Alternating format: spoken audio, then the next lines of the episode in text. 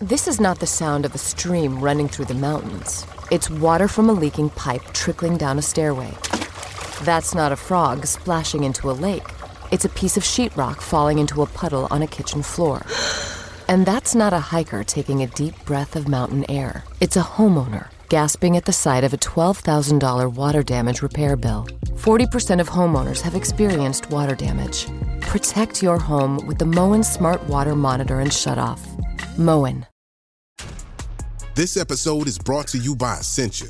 A better you starts with better hydration. Essentia is on a mission to inspire people to do what matters most. Their proprietary ionization process transforms water from any source into ionized alkaline water, providing water that's 99.9% pure with a pH of 9.5 or higher. Essentia overachieving H2O, the number one ionized alkaline water. Shop now. The Jeep Grand Cherokee 4xE plug-in hybrid is built for the best of both worlds. For the city buzz, for the call of the wild, for finding solitude for sharing memories, for day trips, and for far roaming adventures. Because with gas and electric capability, the Jeep Grand Cherokee 4xE inspires you to explore more, to explore it all. Tap the banner to learn more. Jeep is a registered trademark of FCA US LLC. Today, healthier is happening at CVS Health in more ways than you've ever seen. It's wellness destinations for seniors, including select locations of Oak Street Health and CVS Pharmacy. It's doctors, nurses, pharmacists, and everyone in between, offering quality care and support virtually, in person, and on the phone. It's in-home evaluations through Signify Health and meeting mental health needs through Aetna. And those are just a few of the ways healthier is happening. To see more, visit cvshealth.com slash healthier together. CVS Pharmacy, Oak Street Health, CVS Specialty, Signify Health, and Aetna are part of CVS Health. Eligibility and services vary by location and individual. From BBC Science Focus magazine, this is Instant Genius, the bite sized masterclass in podcast form. I'm Alex Hughes, staff writer at BBC Science Focus magazine. This week, I'm joined by Professor and author Sian Harding. She's the author of The Exquisite Machine, the new science of the heart. She explains how the heart works, how we can look after it, and the biggest risks we face with our hearts. So I think a good place to start is probably with a bit of a refresher course. So could you explain what exactly it is that the heart actually does for us? Uh, so the heart pumps all the blood around the body. Um, it has two circuits, in fact. So it, it's got the uh, left circuit, which which is the left ventricle, um, which pumps the, the blood into the body under high pressure through the aorta, and that returns to the right ventricle. And then the blood goes around the lungs where it's um, refreshed with more oxygen and carbon dioxide removed, and uh, then then goes back again. So it has it has the dual circuit there. But mainly the the idea is to um, keep the, your blood pumping, and really um, you, your heart generally beats to sort of 60 to 70 beats a minute. And you probably know that if you if you miss four minutes of that, that's it. You're you're you're a goner. And we've been studying the heart for for years. It keeps us alive all day. It's very important. But how much do we actually know about it? Is there something that we know inside out, or is this still very much a, a mystery to us?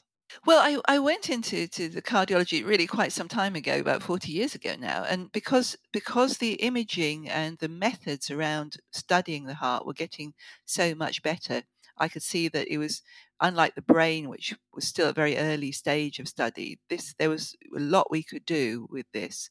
And the imaging has got better and better, both on the sort of macro level on MRIs and and you know uh, the electrical activity of the heart, and on the micro and nano level on, on the cells. Um, and as the imaging um, improves, we find out more and more. And I can say that you know during the, my career, even even now, uh, even right as I retire, I'm still finding out new things about the heart every day. And I think um, one of the major things that people are interested in the heart is about uh, the disease itself. Um, what are the major factors of heart disease, other than, I guess, the obvious ones of people not living healthy lifestyle and alcohol? Do genetics matter? Does your social status, your uh, economic background? I assume sleep is a big factor. Yes. Um, so the, the uh, the as you say, people probably know the major risk factors about what, what they should uh, take care of. High blood pressure is one, which is very common, and and and cholesterol, high lipids another. And those things are, are, you can treat uh, to some extent with a healthy lifestyle, and you should definitely try to do that. But um, there are times when, as especially as we age, that it's difficult to really keep cholesterol down or to keep your blood pressure down. And so there are very good drug regimes now for keeping your blood pressure down, and the statins for cholesterol, which really have shown massive benefits in terms of cardiovascular health and um, you should definitely always or you know I'm a pharmacologist and so I we would that person who develops drugs and so I like to say keep taking the tablets. We spent a lot of time making them and you know they they, they the drugs do work. Um, so there there are those things um, then there are things that uh, that have sort of emerged more as you say genetics and um, and many of us will come will carry around mild genetic mutations for uh, that c- could predispose us to heart disease, and and the, some rarer ones, some more severe ones too. But when um, people looked at the genetics of dilated cardiomyopathy, one of the heart failure things, uh, this um, was uh, uh found. Um, mutation titin was found to be responsible for about 25% of these. It's a very long protein and very prone, therefore, to picking up these kind of mutations. But when they looked in a normal, apparently normal population, they found that about 1% of the population also have some kind of mutational variant in, in titin. And um, it's, it's sort of emerged uh, as we've gone along that many of the people with that in the normal population will stay healthy. But if they have a kind of second hit, um, like um, a high alcohol intake or even just high end of normal, or um, chemotherapy drugs, or uh, pregnancy is a big test of the heart, so that they can be more susceptible to, to damage and getting heart failure when they encounter those things. So certainly genetics is, one of them. Um, uh, as I mentioned, chemotherapy, because it's being very successful in many cases, like breast cancer, for example, now we're starting to see that the the, the damage caused by um, chemotherapy on the heart, the heart has very little sort of reparative processes, and uh, the, these are kind of knocked out by the chemotherapy drugs. I mean, your hair falls out, you know that, and so all your organs are damaged by most by the chemotherapy drugs, and the heart is uh, uh, one of those. And of course, you only have one heart. Uh, you can grow your hair back. Um, uh, so um, uh, the so the the other things that you mentioned, I the the social hierarchy is quite an interesting one. It's very in- difficult to know what you might do about this. But even um, the, the uh, even animals in a cage, even mice in a cage, in a in a laboratory environment where they all eat the same food and they have exercise wheels to run on and they have toys to play with, um, and they so they have the same kind of uh, environment. But those at the top of the social hierarchy, uh, like the alpha males, will do a lot better than those at the bottom of the hierarchy, who can, in fact, just develop spontaneous heart disease, uh, atherosclerosis, and flaring up of the arteries. That um, uh, so so even even that social rank, and that's been reproduced in the studies of, for example, civil servants, the Whitehall studies. Um, you can see the social hierarchy there in a set of people who really have fairly similar lifestyles. So, health standards and exercise have, I mean, obviously improved drastically over the years. Has this improved our our overall heart health as a society? Yes, so particularly heart attacks. Um, there's been a really major drop in the mortality from heart attacks, and that is because people are, are living better lifestyles. It's also because they have things like the heart failure and statin, uh, the heart, the um, statins and the blood pressure drugs.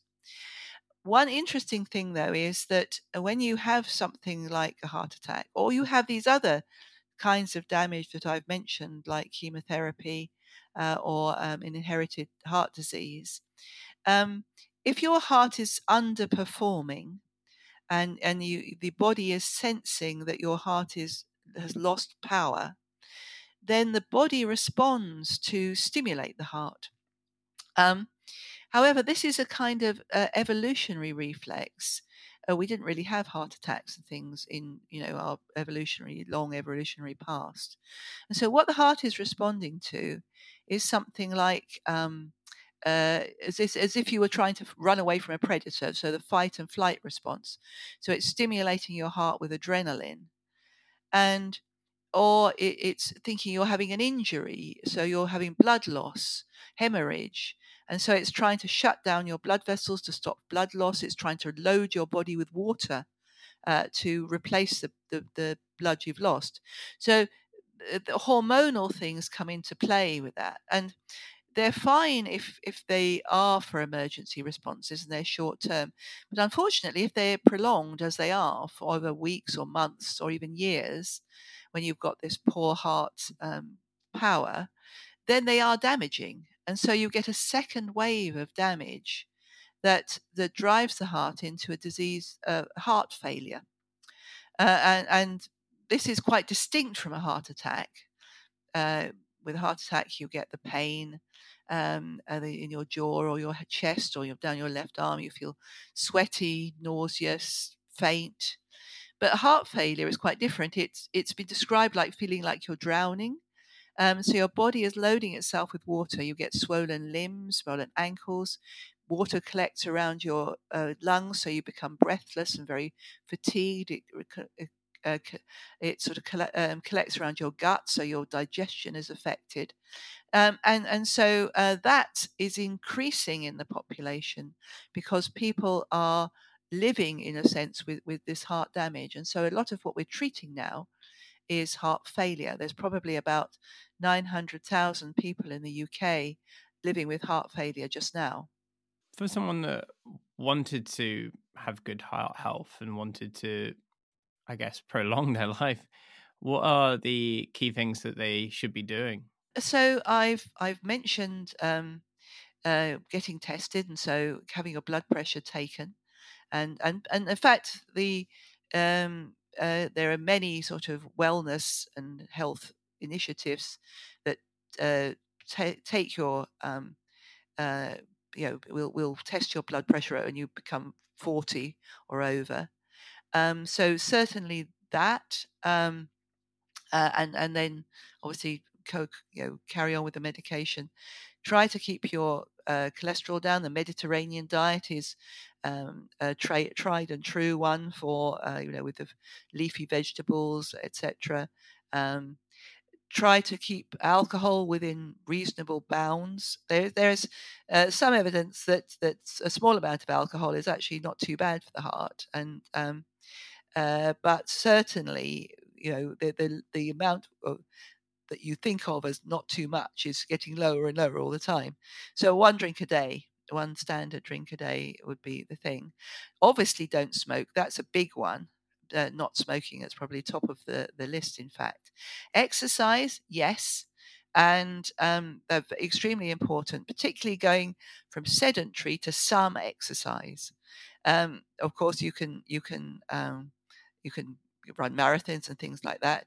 There is some evidence that the very extreme exercise is probably a bit too much, but almost none of us will fall into that category. Um, I think the, the, the sort of recommended thing is um, so, something like 30 minutes exercise, moderate exercise a day. Uh, so a walk, brisk walk, um, to housework, uh, anything that sort of just gets you moving. Really, it's not uh, not too testing, not too difficult to, to get to that uh, kind of thing. then then some of these other things, it's probably just a case of being aware. And so the chemotherapy, um, the um, the, pollu- the the, the uh, social status, uh, you know, that, that that's going to be a, a factor.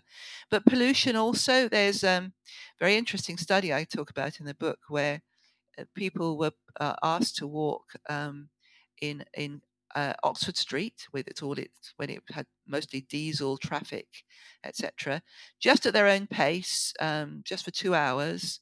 Some there were some some some healthy people, uh, some people who had heart or lung disease, and then they were asked to also to walk uh, separately in Hyde Park, which is only at the ex- end of Oxford Street. Uh, it's a lovely big park, but not. It's still in the centre of London, and the, the difference in pollution levels there was probably about double in the sense that it's just under the recommended limit um, in Hyde Park, and it's some, it's about it's fairly strongly over the recommended limit in um, in Oxford Street, and in uh, Hyde Park, even a couple of hours walk um, showed some effect on blood vessel health, for example, that lasted a couple of days. Actually, it was quite gentle exercise, so you know nothing extreme there. But in in Oxford Street, the opposite was true. That there was distinct uh, effects on blood vessel health. Distinct, uh, you know, problems uh, a decline in blood pressure, uh, blood, blood vessel and lung health while walking down Oxford Street. And that was related to the pollution. They were all wearing sensors for pollution, the noise levels also, which noise pollution is another thing. Uh, as you say, disturbance of sleep from noise pollution is a particular worry. And so those things, um, apart from you know public health initiatives, it's it's difficult to uh, avoid all the time um, but you can just be aware of, of those things. And on the opposite side of that scale, how can you tell if your heart isn't bad nick? If there's what what are the signs that people should be looking for so that they can go to the doctor when they are worried about things? And so um, uh, the, the, the heart attacks and uh, the very dramatic one, obviously. Um, uh, there's um, uh, there what you need to do with when for a heart attack is make sure you get you say when you're get an ambulance uh, or get to the hospital very quickly, but make it clear that you're having a heart attack uh, because, um, or you think you're having a heart attack, because there are specific protocols, specific centres that you go to where they they're very slick in uh, diagnosing and treating, and the time what we say is time is muscle. Um, so it's important to get to a specialist centre. Don't go and sit around in A and E uh, waiting or go or wait for an appointment with your GP. Go straight there and, and as quickly as you possibly can. Um, uh, in terms of other uh, problems with the heart, breathlessness and, and not able to exercise is uh, um, a, a, a, a, warning sign. Um, chest pain, not like the heart attack, but sort of intermittent chest pain like angina, that's um, uh, that's uh, definitely a warning, and particularly if you get that at rest. Um, uh, then, then there is uh, one other thing that I talk about in, in the book quite a lot, which is um, having a sudden, uh, sudden, very extreme emotional experience uh, that um, will um, can precipitate uh, the um, heart disease. So, uh, for example, uh, bereavement is one of the, the key things which causes this really strong emotional stimulus, causes a real surge of adrenaline. And people uh, can suffer sudden cardiac death.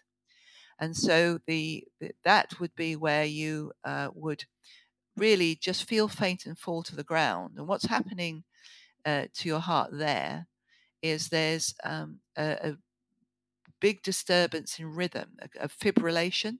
So your heart really, all the different parts of your heart are beating, but not in a, a synchronized way. So they can't expel blood. And once that happens, you have really four minutes uh, for that. So that's why there are defibrillators uh, in many places and um, you should get, uh, you know, again, call the ambulance, obviously, but uh, get to a defibrillator, a local defibrillator, if you see somebody having this, and um, use that. P- more people should really be trained in the use of defibrillators. So that's sudden sudden cardiac death. Uh, and there's another one which is uh, somewhat rarer. It's it's seen. Uh, cardiac death is mo- mostly seen in, in men, but it's, it's seen in men and women, but probably about 80% uh, in men. Um, in um, in, in women, especially postmenopausal women, there's another syndrome, uh, and both of these are often called broken heart syndrome because of the the attack, the sort of big effect of bereavement in, in this respect. Um, and they are admitted to hospital thinking they're having a heart attack. Um, and uh, when their heart is imaged, they can't. The doctors can't see any blockage in the vessels. It doesn't look like they're having a heart attack. They can't see any damage to the heart. But what they do see is that the heart is contracting in a very strange way. So part of the heart can be contracting really vigorously, and part of the heart, often the sort of tip of the heart, is not contracting at all and kind of looks like it's ballooning out. Um, uh, this is often called Takotsubo syndrome. It was first seen in Japan, um, uh, and uh, this is the shape of the octopus pot they used to do something with octopuses, trap them, I suppose. Um, and uh, so it's been it's been given that name, and um, it can be fatal. Also, uh, about five percent of people who, who, come in with this will have this uh, problem. Uh, so it's about eighty percent of these the people who come in will be postmenopausal women, but uh, and about five percent of the whole population that come in like this will could can die. But but the, for those who remain, they people don't quite know what to do. They sort of give supportive care, the doctors, um, and um, they will could can recover very quickly, and so they, they can recover in days or, or weeks, and have um, uh, you know, it's difficult to say because you didn't see their heart beforehand, but reasonably normal effect. Maybe there's some residual damage, we're not completely sure, but uh, they have, or to all intents and purposes, uh, a normal heart. So this is a very um, uh, uh interesting difference.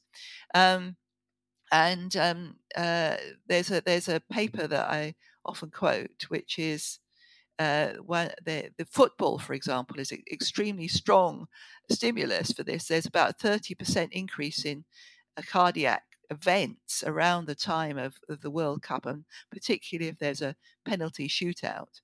Um, there's this a particular uh, a paper which describes um, a, a, family in Chile uh, who um, were watching the World Cup final against Brazil, and their team was uh, playing Brazil with the fa- they were watching with the family, and they they uh, lost uh, on the final penalty kick. And then there was a huge argument uh, in, in, arose in the family, and uh, there, after that, the, the father um, was taken to hospital um, with chest pain, and in fact, his heart went into fibrillation, and, and they couldn't defibrillate him, and sadly, he died. But the mother was brought into the same emergency room about a, a, an hour or so later, and she had developed the Takotsubo syndrome. And so she had this uh, this acute heart failure to start with, but then she recovered fully and, and, and went home. So this is a real demonstration of the, the, the difference between men and women in this disease. You mentioned uh, quite a lot then about the emotional side of um, heart failure and the heart in general. Could you explain a little bit about where this belief of a heart being attached to love and emotion and romance has come from? Oh, well, that's that was a, a, more historical thing when people didn't completely know what the heart did. But I think possibly because you can sense your heart. Some people are better at sensing their heart than others. Um, it's called interoception. Um, this this able to, ability to sense what's happening inside your body. But most people can can understand when their heart is racing or pounding. If they if they've been running or if they've been frightened, they've been watching a horror film. So most people can can feel that. And in fact, the sensing of your heart, um, having the these kind of uh, this kind of uh, racing um, is enough to amplify your fear, uh, for example. So, in fact, if you play recording of uh, a racing heart to somebody and you tell them it's their heart, they, they will, you can even precipitate a panic attack in that case. So um, there, there, are, there is a little tiny plexus of nerves inside the heart, which um, uh, it has both uh, sensing nerves as well as nerves to you know receive messages from your brain. And it can it can tell your brain you're you're you're frightened in that sense.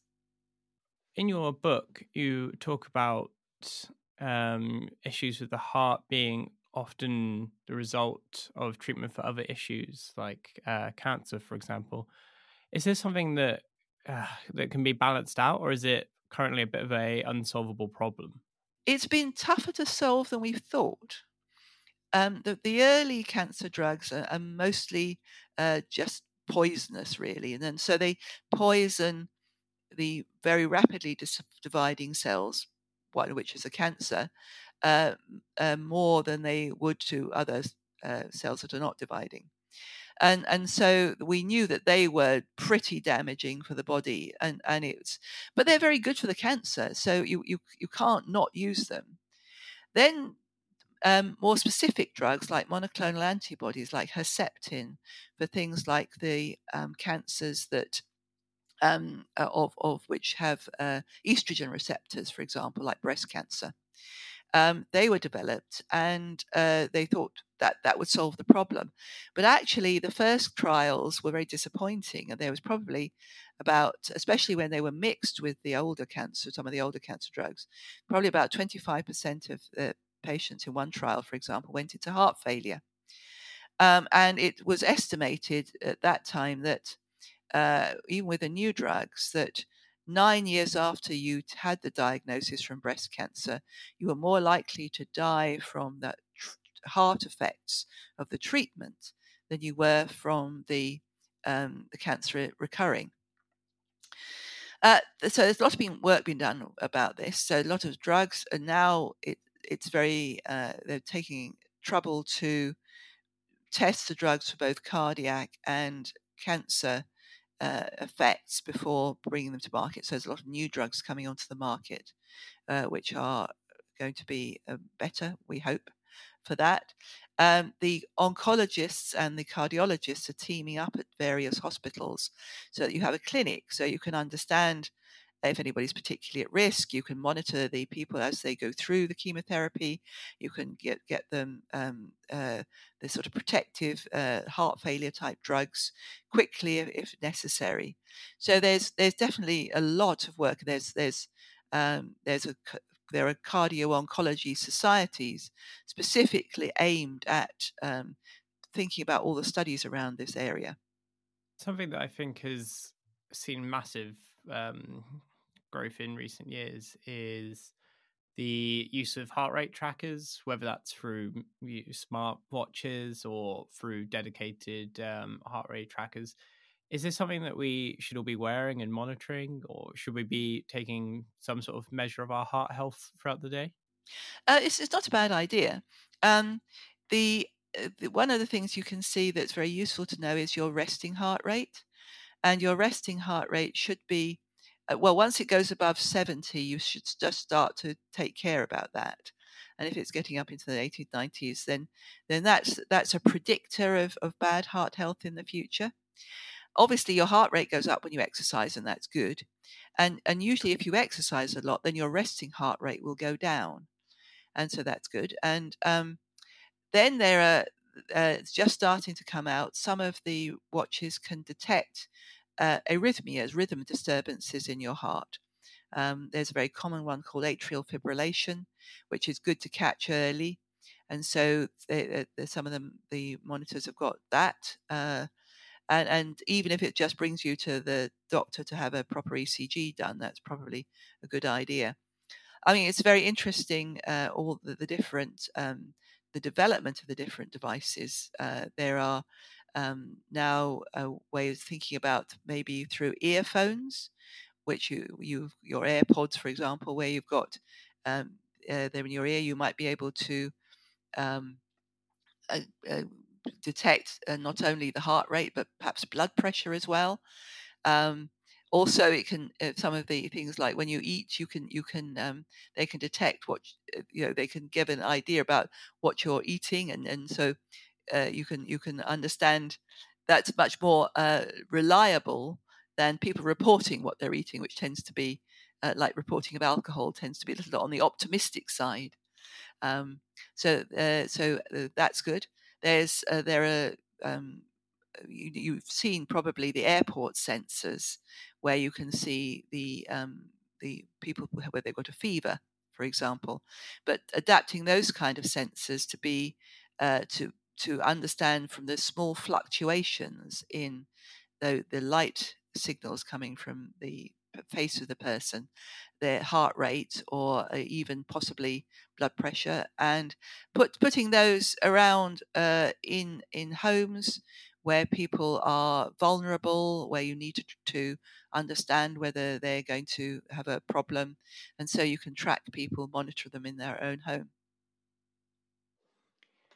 And I think we've uh, made it quite clear throughout this um, that heart medicine is moving at an incredible pace. What improvements do you think we might see in treatment in the next few years? There's a couple of really big areas. Um, uh, the one is the gene therapy. Uh, you know, I, I, described a very early trial in the book, but uh, and, and, that really just showed us we needed more of the the the, um, the gene to get in, really.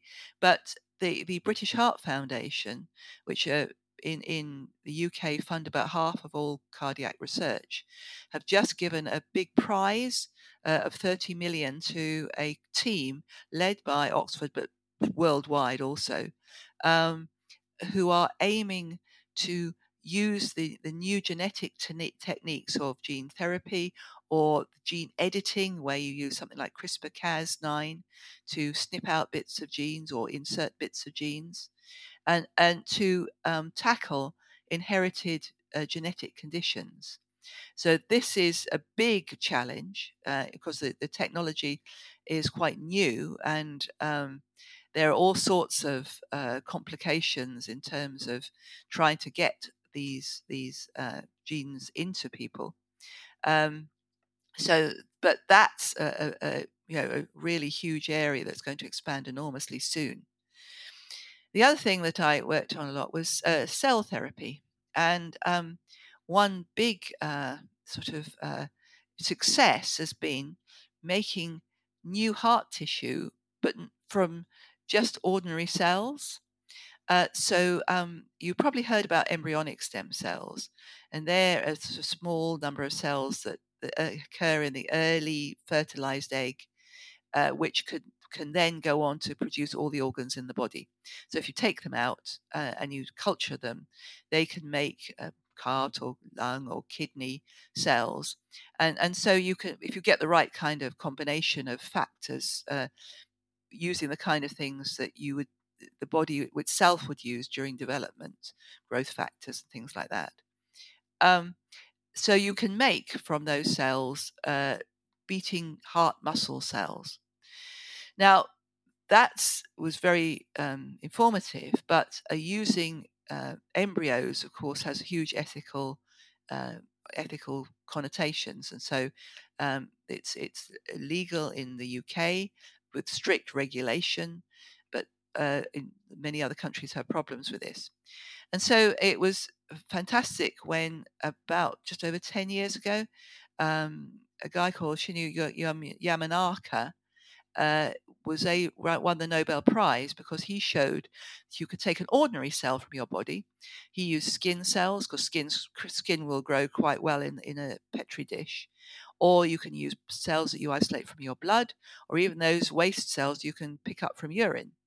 And anyway, anything that will grow nicely in a dish, you can treat with uh, reprogramming factors to kind of reset them to be like embryonic stem cells. You take out their the messages that make them what they are, and you reset them, turn the clock back, like default factory settings, to their so they become stem cells. And stem cells can reproduce uh, indefinitely like a bit like cancer cells in a way, but uh, then they can be turned into uh, all the different organs of the body. And, and so in, in our lab, which was a very ordinary kind of lab, we were able to make uh, patches of heart cells beating away about the size of your thumb. And it really was only the cost that stopped us from being able to make bigger ones. Now, uh, people have made ones the size of the palm of your hand, for example, which is just the right size to go over a, a, scar in, in, a, in a heart that's had a heart attack. And, and early studies have begun. Um, they begun around 2020, and we've just had um, some news from the Japanese who, did one, some of the first ones that, that they, they're, they're safe. Um, and that uh, there's some indication of the benefit. But these are very early, small studies. Thank you for listening to this episode Instant Genius. That was Sian Harding. If you want to know more about the heart, check out her book, The Exquisite Machine. The Instant Genius podcast is brought to you by the team behind BBC Science Focus magazine, which you can find on sale now in supermarkets and newsagents, as well as on your preferred app store. Alternatively, you can come and find us online sciencefocus.com.